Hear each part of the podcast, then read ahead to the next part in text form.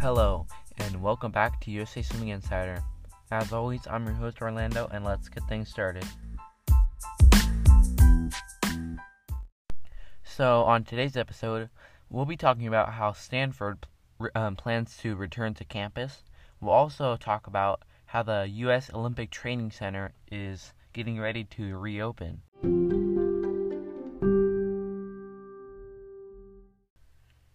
So, the U.S. Olympic Training Center is getting set to reopen at a limited capacity. They are uh, putting together a plan to reopen national training centers close to three months after they were shut down. But this will be under a strict set of guidelines. According to a report from the New York Times, the plan could see the center limited to as few as 15 athletes, at least to start out, with the most elite likely to be given first access.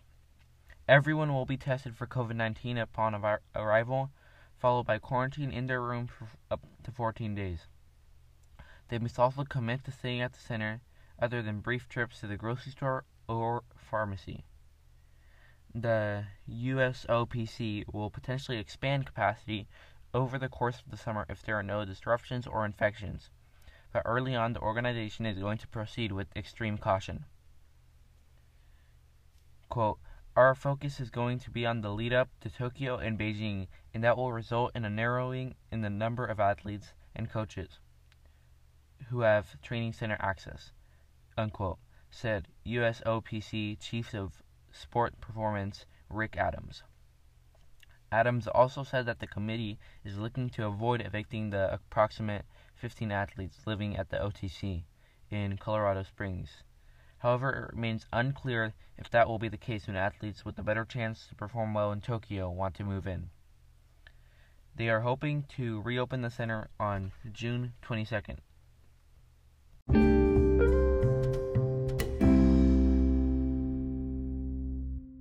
Stanford University is planning to house half of its undergrad student population on campus per quarter in the upcoming school year. Quote, Though our planning is not complete and some important decisions are yet to be made, the overall structure for the year ahead is coming into place, and we thought it was important to share our thinking with you as soon as possible rather than waiting until every aspect is worked out. Unquote. They, will, they wrote in a letter. The letter also states that three factors have influenced planning.